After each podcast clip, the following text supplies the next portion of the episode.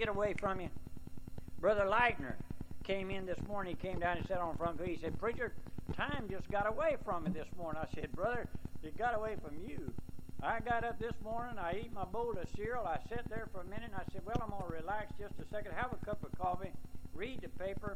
I jumped up, I run in and jumped in the shower, and, and I don't know what it is anymore, but it takes me longer to find my razor anymore. It takes me longer to find my shaving cream and, and everything else that goes with this thing, you know. And I get to looking, and first thing you know, I look up at the time, and it's gone. The Bible says, redeem the time because it's short. You know, every one of us have families. You, the Bible says you better redeem the time before you know it, your family's gone. Your family life is gone. We need to redeem that time. And God tells us to. He should, uh, these verses also said that we should speak in psalms and hymns and spiritual songs the Bible says when a man gets saved, the Holy Spirit indwells him or her.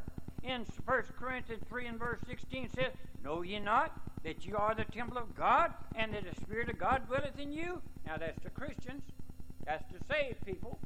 If you're saved here today, if you're born again, if you're a child of God today, keep in mind that the Holy Spirit indwells your body. He lives within you. Now, if you're saved, and have the Holy Spirit in you, then by all means you ought to act like it. Now that's what I'm talking about today. If you're spirit filled, then your home life ought to exemplify the fact that you are a child of God. Brother and Mrs. Uh, Brannon came in. Mrs. Brannon had some pictures. I said, "Hey, I want to see them." It was about their vacation. I said, "I want to see how they act when they're away from church." and you look at the pictures and it'll tell you, okay? It's simply this we ought to be the same. We ought to be the same in our home as we are at church. We ought to be the same at church as we are at home.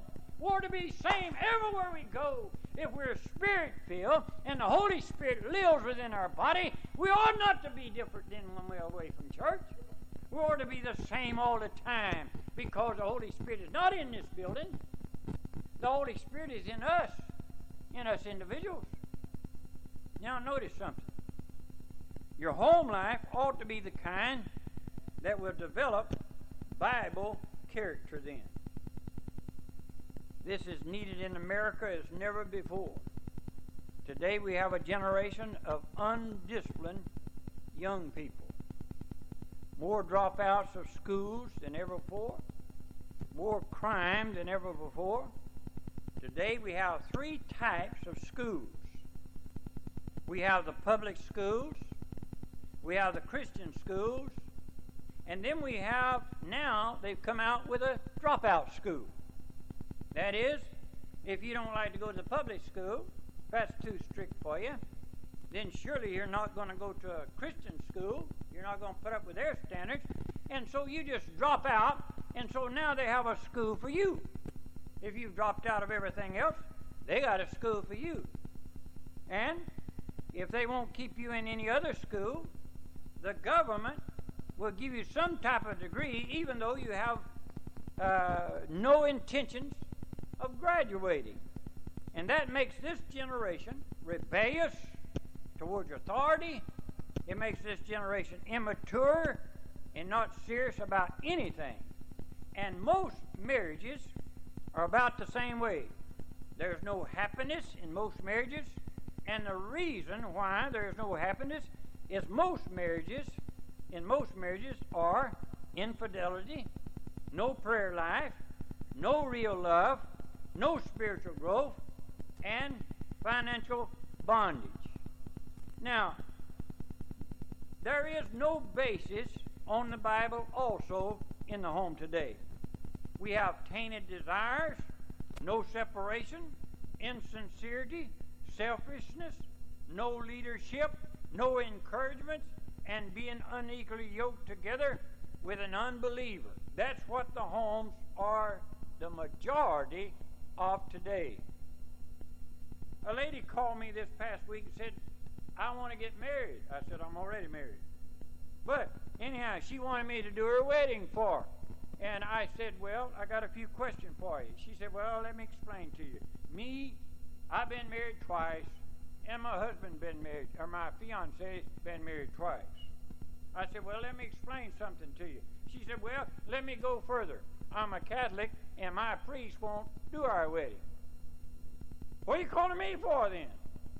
What are you calling a Baptist for? You think I'm going to drop my standards? Brother, I ain't going to do it. Now, here's the thing that I'm saying. Here's a man and a woman that's already been married twice, and they're going to get married again. My goodness alive. What's happened? Why do we have young ladies coming out of our homes and marriage mean nothing to them? Why do we have young men that think they can have sex with young women and don't have to have any marriage vows whatsoever? Brother, I tell you why. It's because our homes are failing. Our homes are failing. Now, we have all the therapists, we have all the psychiatrists our nation can stand. We don't need the newest books off the presses to help our families. Did you know today there's more reading of books than ever before?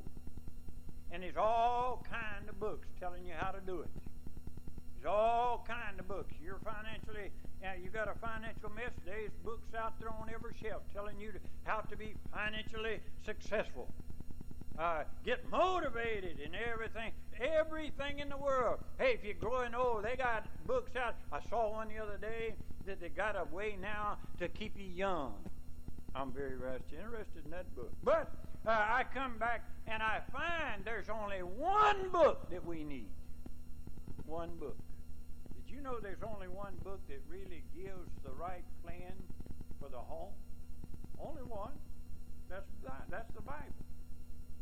Now, the oldest book in all the world. You say, now, preacher, uh, I know my uh, teacher at school said they're older books. Well, the Bible says the Word of God was before the world was ever born. So, what are you going to do with that? I believe the Bible is the oldest book in all the world. Now, the Bible is the only book that God ever gave that, God instituted the home, the family, the marriage, and by the way, the home and the family and the marriage is the oldest institution that God ever made. And it was the home that's the oldest institution. Be sure of this one thing the reason we have all the incurable diseases, diseases today is because the home has been broken. The reason one out of every three children in America end up in single parent homes today is because the home has been broken. The reason there is no so much infidelity is because the home is not spirit filled. The home in America today is not what God wants it to be. Now, what we need is subjection of the family to God today. Now, I want to go through it very quickly, and I want you to stay with me. I want to give you some points. I wish you'd write them down that I believe will help every one of our homes today. If we help the home, we help the church. If we help the home, if we help the church, we help society. We help government. We help our everyday life. It begins in the home. Number one, we need a home of vows to God. Did you know that I have people that come to me and say, Preacher, we want to get married? I said, Okay, let me go with the vows. Vows? What are you going to make us vow? I said, I'm going to make you, I'm going to not make you do anything, but if I'm going to do the wedding, then I've got a set set of vows that you're going to have to be ready to commit to one another under certain vows. You're not only making vows to the wife and the husband, but you're making vows before a congregation of people that's there to witness your marriage, and you're making vows before Almighty God is looking down on this ceremony. So it's very important in a wedding ceremony that you make vows. But wait a minute. That's not only so in the marriage ceremony, that's so in life. Every one of us needs to learn to make some vows. In order to make our home a Bible home, it has to be a home of vows to God. Now, someone's going to say, I don't believe in making vows. Is that so? If you don't, then you're going to have to take your credit cards back. Just go ahead and take your Sears card credit back and your Walmart. Now, if you take those two away from me, I'm in much trouble. I told a guy the other day down here at Sears, I said, why don't you make a walkway across here where I won't get wet? He said, where? I said, over to Walmart. That's my trail going back and forth. I mean, it's Sears or Walmart all the time. It don't take those two cards away from me. But if you don't believe in vows, take them away. Take them away. Hey, wait a minute. Take that car you got away. I doubt seriously there's any of us in here ever paid slap down cash for a brand new car. If you are, I want to borrow some money from you this morning. Because they, there's not many of us can afford that. I tell you what, if you don't believe in vows, then take your car on back. Take it on back. How about your home? You say, Preacher, I don't believe in making vows. Well, uh, living out there on the street then because you made vows to make those payments. Listen, you do believe in making vows. The problem is you don't believe in making them to God. That's the difference. You'll make them to everything else in the world, but you won't make them to God. We make vows every day, and we keep vows every day. If you make a vow to pay a car payment and you don't make it, brother, they'll come get it. You make a vow to make a, a house payment and you don't keep it, uh, they'll come get your home. You have to make vows every day of your life, and you have to make vows, and you have to keep vows. Isn't it strange to you today that people won't make vows to God and keep them? I've had people to come down to this altar and get on their knees and say, Oh God, if you'll do this for me, I will do this for you. And they get up and they never keep that vow. But they made one. They made one. Now, what is a vow? What is a vow? A vow is not something you make and then break. A vow is not something you make and then forget. A vow is something that you make and keep. Did you know the book of Proverbs says it is better not to even make a vow than it is to make one and break it? Maybe it's best you just don't make any. But then you ain't going to have nothing in this world. You might as well just go on in and live like a pauper. Because you do make vows. Let me give you something. Joshua said of his family, brother, he made a vow. You know what he said about his family? As for me in my house, we will serve the Lord. That's a vow. Joshua said to Almighty God, As for me in my house, I make a vow to you, Almighty God, that I will serve you. And brother, follow Joshua along. He kept his vow. He kept his vow. Now, that's what we need today. Number two, there needs to be a vow leadership by the husband of the home.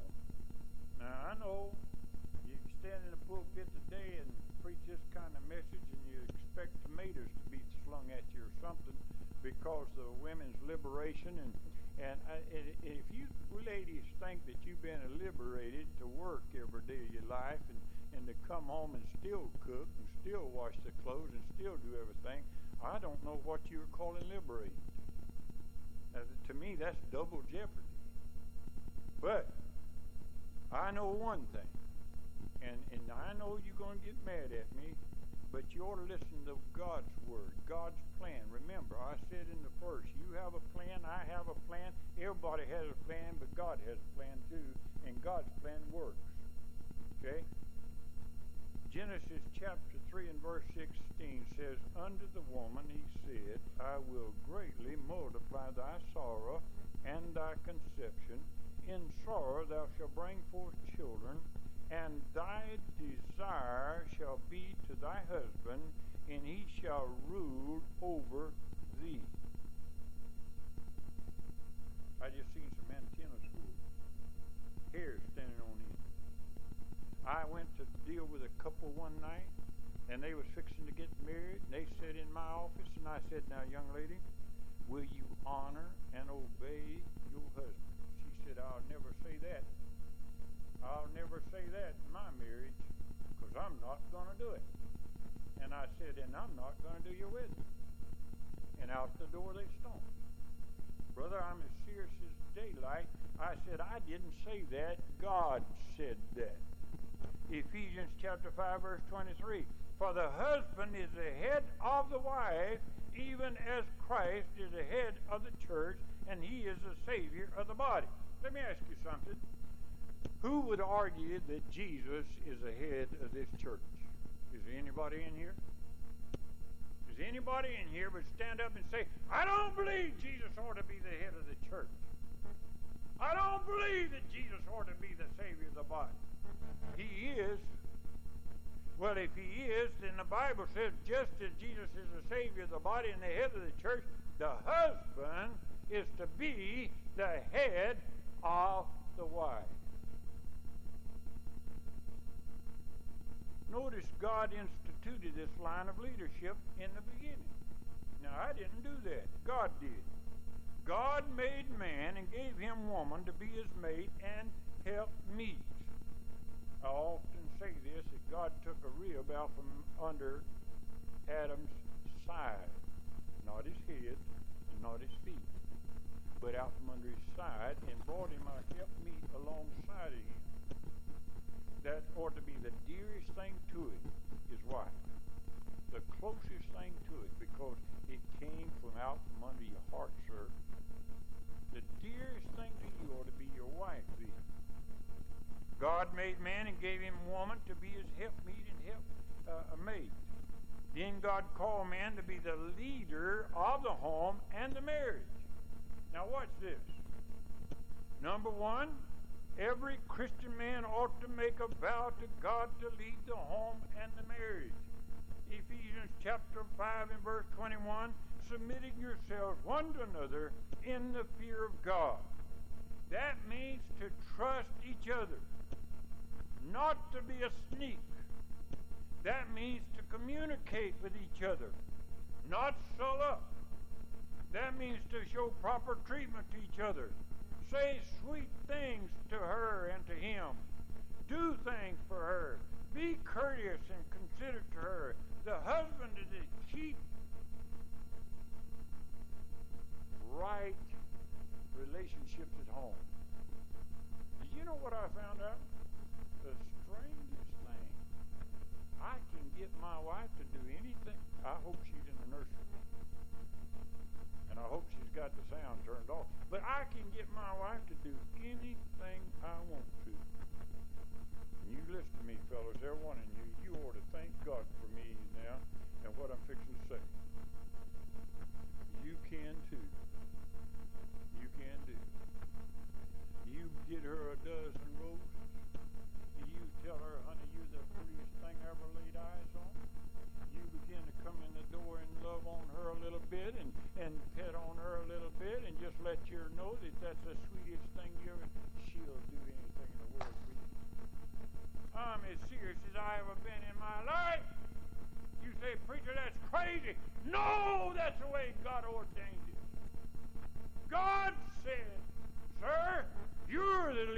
leadership in your home. You sit around and say, well, I'll settle up over here in the corner till my wife comes and hugs and loves on me. Backwards, sir. You do the right thing to your wife, and your wife will reciprocate to you and give you back the love that you want. Brother, that's the Word of God, and that's the way it ought to be. You ought to be the leadership in your home, in your love, and everything else about your home. In the marriage, you're to be the leadership. Number two, every Christian wife ought to vow a vow of obedience. Remember, let me carry you back for just a minute. Remember Sarah and Abraham? Sarah was a most beautiful woman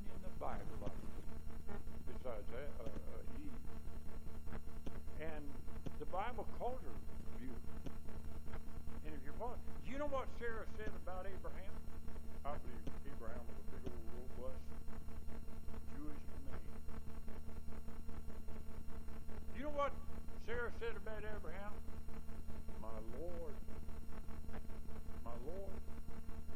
She called him my Lord. Not a capital L. Only the Lord Jesus Christ has a capital L. But she called him my Lord. You know what the book of Ephesians said? That you are to reverence your husband, lady. That means that you're supposed to put pu-